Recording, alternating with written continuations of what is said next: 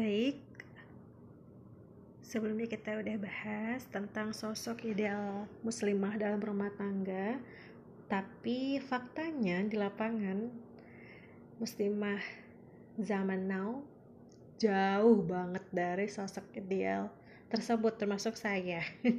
saya juga sempat uh, bahkan sampai sekarang masih berupaya untuk terus menjadi sosok ideal sesuai yang Allah kendaki ya jadi fakta di lapangan ini memang muslimah zaman now cedera fitrah femininitasnya. Nah kayak gimana tuh cedera? Waduh cedera fitrahnya. Ya apa sih fitrah femininitas? Saya mungkin sebelumnya sempat singgung juga. Femininitas apakah sama dengan feminisme?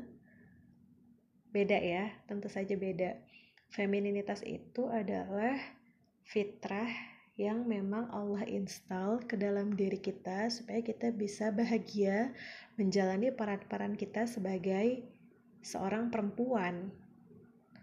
Ya, bahagia menjalani peran kita sebagai seorang perempuan. Apa sih peran sebagai seorang perempuan? Peran-peran feminin?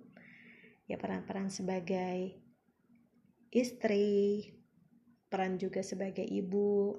Nah, kita bahagia nggak? Bahagia nggak ketika kita menjadi istri yang taat harus menjadi follower yang baik? Karena sering kali faktanya di lapangan banyak istri-istri yang jauh lebih dominan dibandingkan suaminya. Benar apa benar? Jadi bahkan sempat ada sitkom ya suami-suami takut istri. Aduh itu sedih banget itu miris banget. Itu suatu pertanda bahwa kita sudah sangat cedera fitrah femininitasnya. Jadi feminitas itu bukan tentang ini ya, bukan tentang lemah lembut, gemulai, feminin, bukan. Tapi tentang hal-hal yang sifatnya keperempuan keperempuanan itu. Nah, jadi kalau ada perempuan yang dominan bahkan lebih dominan dibandingkan seorang laki-laki. Nah itu bisa dipertanyakan. Kok bisa ya ada perempuan susah diatur sama suaminya? Bahkan gak mau diatur-atur sama suaminya maunya mengatur-ngatur. Itu gimana dia bisa menjalani peran konitat kalau dia sendiri susah untuk diatur, susah untuk menurunkan ego. Nah, itu yang sering kali terjadi zaman sekarang. Oke, fakta lain di lapangan, sering kali kita, mungkin termasuk juga saya, mengalaminya. Uh, muslimah zaman sekarang itu gak betah lama-lama di rumah Nah, selama isu pandemik ini kan kelihatan nih yang biasanya rumah cuma jadi kos-kosan ya. Terus rumah cuma jadi tempat buat numpang tidur sama numpang makan kadang-kadang, tapi juga makan lebih sering di luar rumah. Nah, selama pandemik ini kita harus di rumah aja. Biasanya kalau kita nggak nggak terasa dengan baik fitrah femininitasnya itu bakal stres berat di rumah. Bosen bahkan sampai benar-benar eh, nggak uh, tahu mau ngapain lagi. Itu sedih banget. Kenapa? Karena tadi kan udah disebut ya bahwa selain konitat kita juga ada peran hafizat artinya kita jadi manajer yang baik untuk rumah kita gitu manajer di rumah seorang istri adalah manajer bagi rumahnya, ratu di rumahnya. Kalau ratunya aja nggak betah dengan kerajaannya, gimana caranya seorang ratu ini bisa membuat orang-orang di dalam suatu kerajaan, di dalam rumahnya, itu juga ikut betah dengan rumahnya. Cita-cita pengen rumahnya seperti taman surga, tapi kita aja di rumah lama-lama bosan, gak betah Nah ini yang sering kali terjadi di lapangan. Dan saya juga lagi belajar banget supaya ya lebih banyak aktivitas memang di rumah produktif di rumah dibandingkan keluar rumah. Kenapa? Karena Allah ya ingin menjaga kita di rumah. Di rumah kita lebih terjaga lebih mudah menjaga diri di rumah. Kemudian dari rumahlah lahir sebuah peradaban ya. Kita mendidik anak-anak kita di rumah. Kalau nggak terbiasa saya sendiri melihat selama pandemik ini selama wabah ketika anak-anak itu harus belajar di rumah orang tua juga WFH work from home ibunya work from home anaknya school from home ketemu bareng-bareng di rumah yang harusnya itu memang perannya kan seorang ibu katanya kuliah tinggi-tinggi mau supaya bisa jadi uh, guru pendidik buat anak-anaknya. Tapi ketika anaknya sekolah di rumah kita stres. Itu gimana? Karena kita nggak terbiasa nggak terbiasa dengan membuat rumah kita nyaman gitu. Bahkan akhir pekan kita yang biasa kita dari Senin sampai Jumat itu berkegiatan di luar rumah misalnya kita bekerja atau kuliah akhir pekan pun lebih nyaman beraktivitas di luar rumah lagi. Kita mencari kesenangan itu di luar rumah mencari kesenangan di mall di restoran di kuliner-kuliner. Yang harusnya coba kita bikin kuliner itu di rumah. Itu PR juga sih buat saya memang. Cuma ya itu ya kadang uh, saya suka ngobrol sama suami kenapa ya kok zaman sekarang kita mencari refreshing itu justru malah di luar rumah? Ya nggak salah nggak salah rekreasi itu nggak salah traveling nggak salah. Cuma memang alangkah lebih baiknya kita bisa nyaman dulu dengan di rumah baru kita keluar rumah untuk mengeksplor diri. Ketika kita memang butuh untuk mengeksplor. Karena kalau kata para ulama kan seorang wanita itu adalah yang baik itu ya adalah wanita yang konaah. Artinya merasa cukup. Dia bisa melapangkan rumahnya bagi dirinya dan bagi orang-orang di rumah gitu. Kan masya allah ya gimana cara kita bisa merasa uh, cukup dengan apa yang ada di rumah? Sehingga kita nggak perlu lagi mencari hal-hal yang ada di luar rumah gitu dan gimana caranya kita bisa melapangkan rumah meskipun misalnya rumah kita nggak besar gitu tapi membuat lapang rumah kita dan membuat orang-orang di rumah itu nyaman bahkan PR-nya seorang uh, istri ya yang the best istri dalam itu adalah gimana caranya dia bisa membuat orang-orang di rumah itu rindu untuk pulang. Weh, masya Allah kan? Salah nih kalau ada dari kita yang merasa homesick nih. Misalnya kita lagi di perantauan atau kita lagi ngekos jauh dari rumah terus kita homesick aduh kayaknya pengen pengen pulang nih rindu sama masakan emak gitu. Kangen sama masakan emak. Nah berarti emaknya itu berhasil buat jadi manajer di rumah yang baik jadi ratu yang baik di di rumah. Karena dia bisa ber, bisa membuat orang-orang rumah itu kangen dan pengen pulang terus. Kalau orang-orang di rumah justru malah bawaannya pengen keluar rumah aja. Nah berarti itu PR-nya tuh. Ratu di rumahnya ke mana? Itu sebagai apa ya kayak pengingat benar-benar reminder buat saya pribadi nih. PR juga buat saya pribadi gimana caranya nanti uh, ketika misalnya suami keluar rumah suami harus LDM itu kan kangen sama rumah. Terus anak-anak uh, mungkin nanti sudah besar gitu. Mungkin nanti insya Allah mudah-mudahan punya anak laki-laki gitu ya.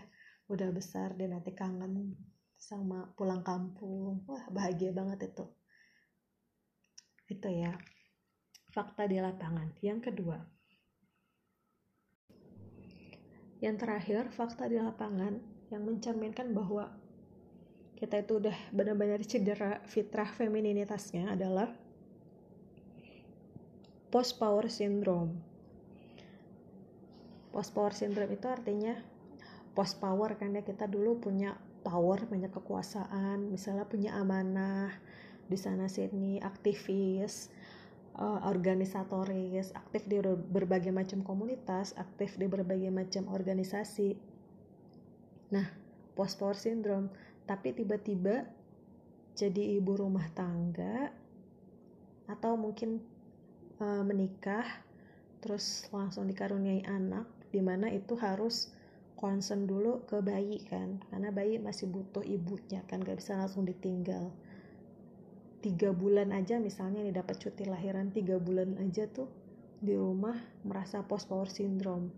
Kok kayaknya nggak guna ya? Ketika dulu punya proyek-proyek sosial yang besar di luar rumah tapi saat balik lagi ke rumah kita merasa post power syndrome merasa kayak nggak berguna ya hidupnya sekarang kok kayaknya nggak ngapa-ngapain.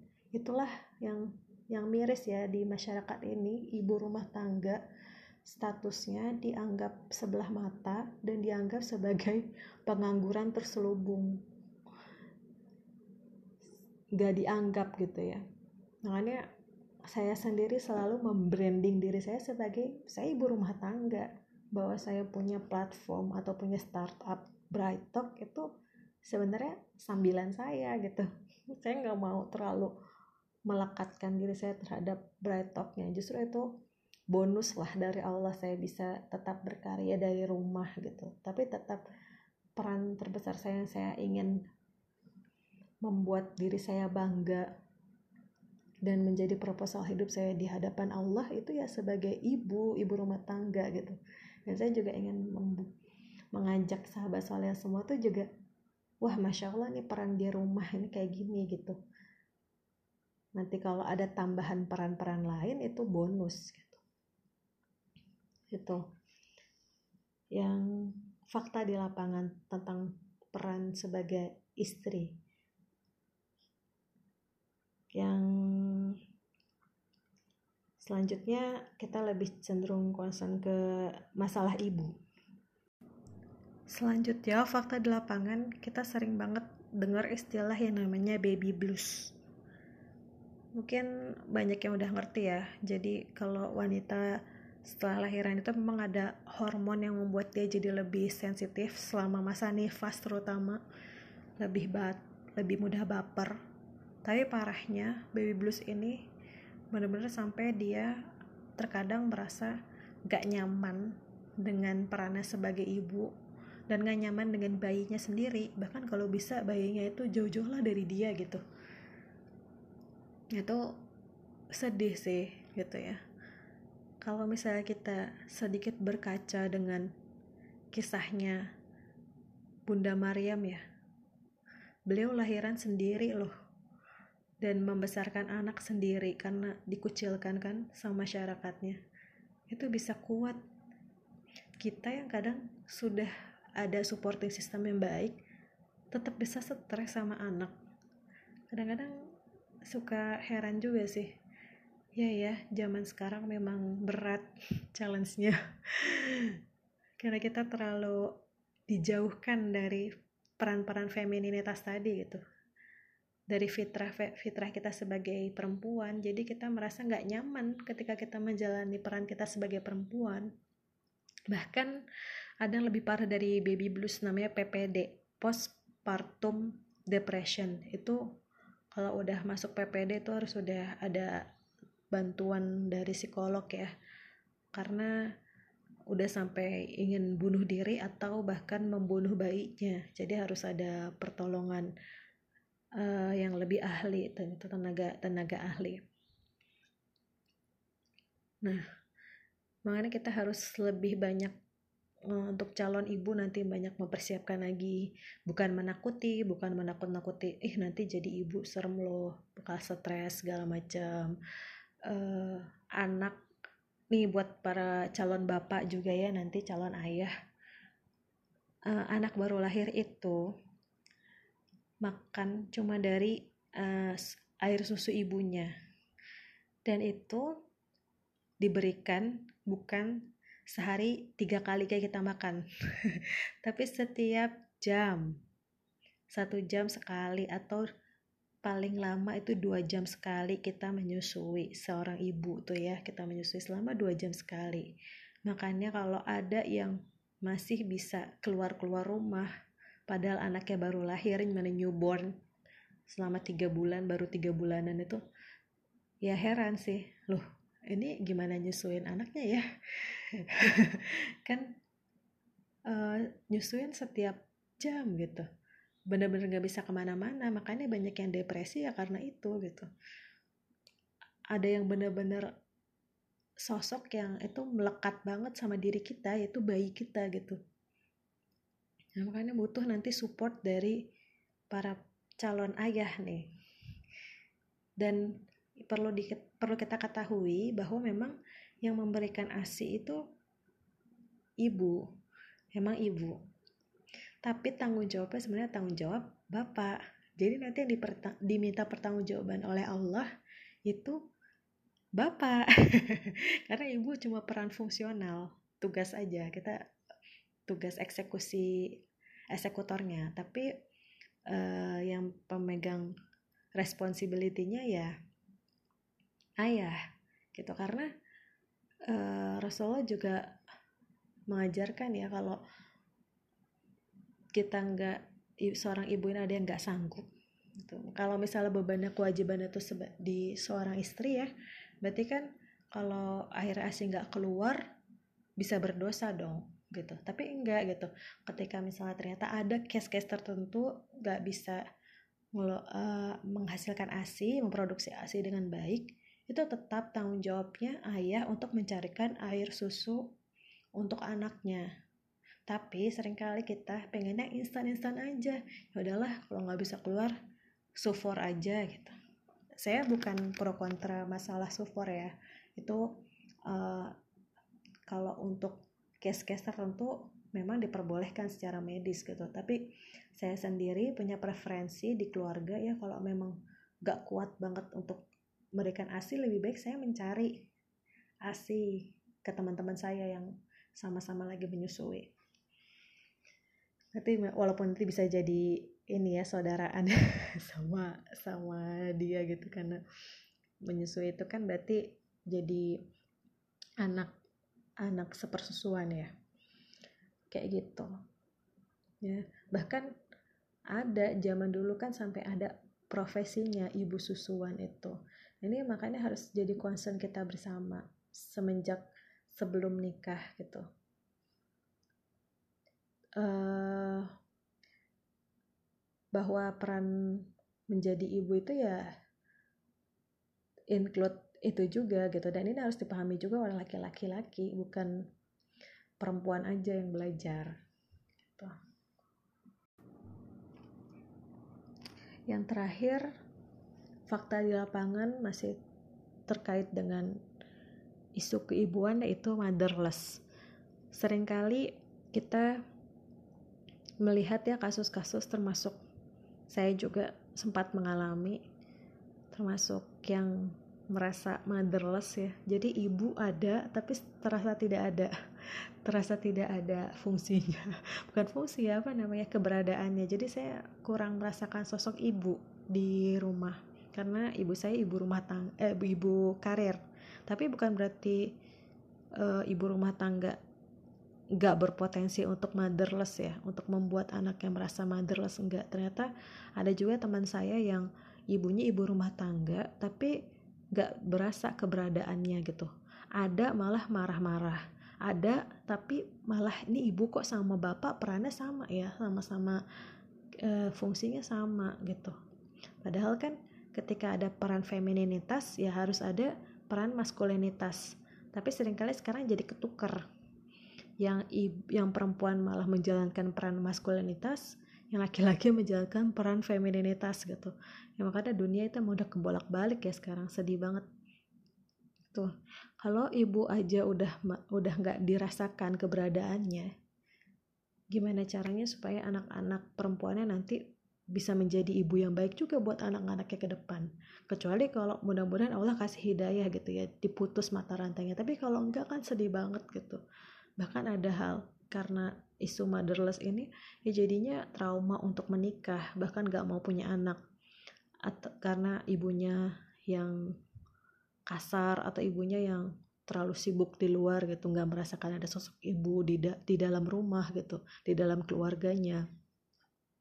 Itu ada gitu bahkan ada yang bilang kayak gue nggak sanggup jadi ibu uh, karena nggak pernah tahu sosok ibu tuh kayak gimana nggak dia juga nggak pernah belajar nggak pernah merasakan. Akhirnya memutuskan ya menikah menikah aja tapi nggak mau nggak nggak perlu punya anak. Kita ngadopsi orang aja. Kan berbeda ya antara benar-benar melahirkan dari rahim kita sendiri dengan mengadopsi gitu. Itu ada yang memang aduh nggak mau ah karena uh, nggak nggak siap gitu bahkan ada yang sedih ya aduh di rumah sakit tuh saya dengar di rumah sakit tuh saya uh, hamil ya periksa kontrol kehamilan itu ibu-ibu ngobrol anu saya mah uh, dua aja gitu ini ada yang satu lagi di steril jadi diangkat ya rahimnya. Ya ini lebih steril gitu. Udahlah sekarang punya anak dua aja gak usah banyak-banyak repot ngurusnya pendidikan mahal. Aduh tuh miris banget aku saya denger statement kayak gitu tuh ya Allah. Padahal kan rezeki udah dijamin sama Allah ya tapi bukan berarti kita nggak ngontrol juga gitu. Kan tergantung kesanggupan tapi ketika menjadi ibu itu kayak berat beban tersendiri itu yang miris gitu. Itu ya fakta di lapangan seputar cederanya fitrah feminitas selanjutnya nanti kita akan langsung bahas tentang uh, solusinya insya Allah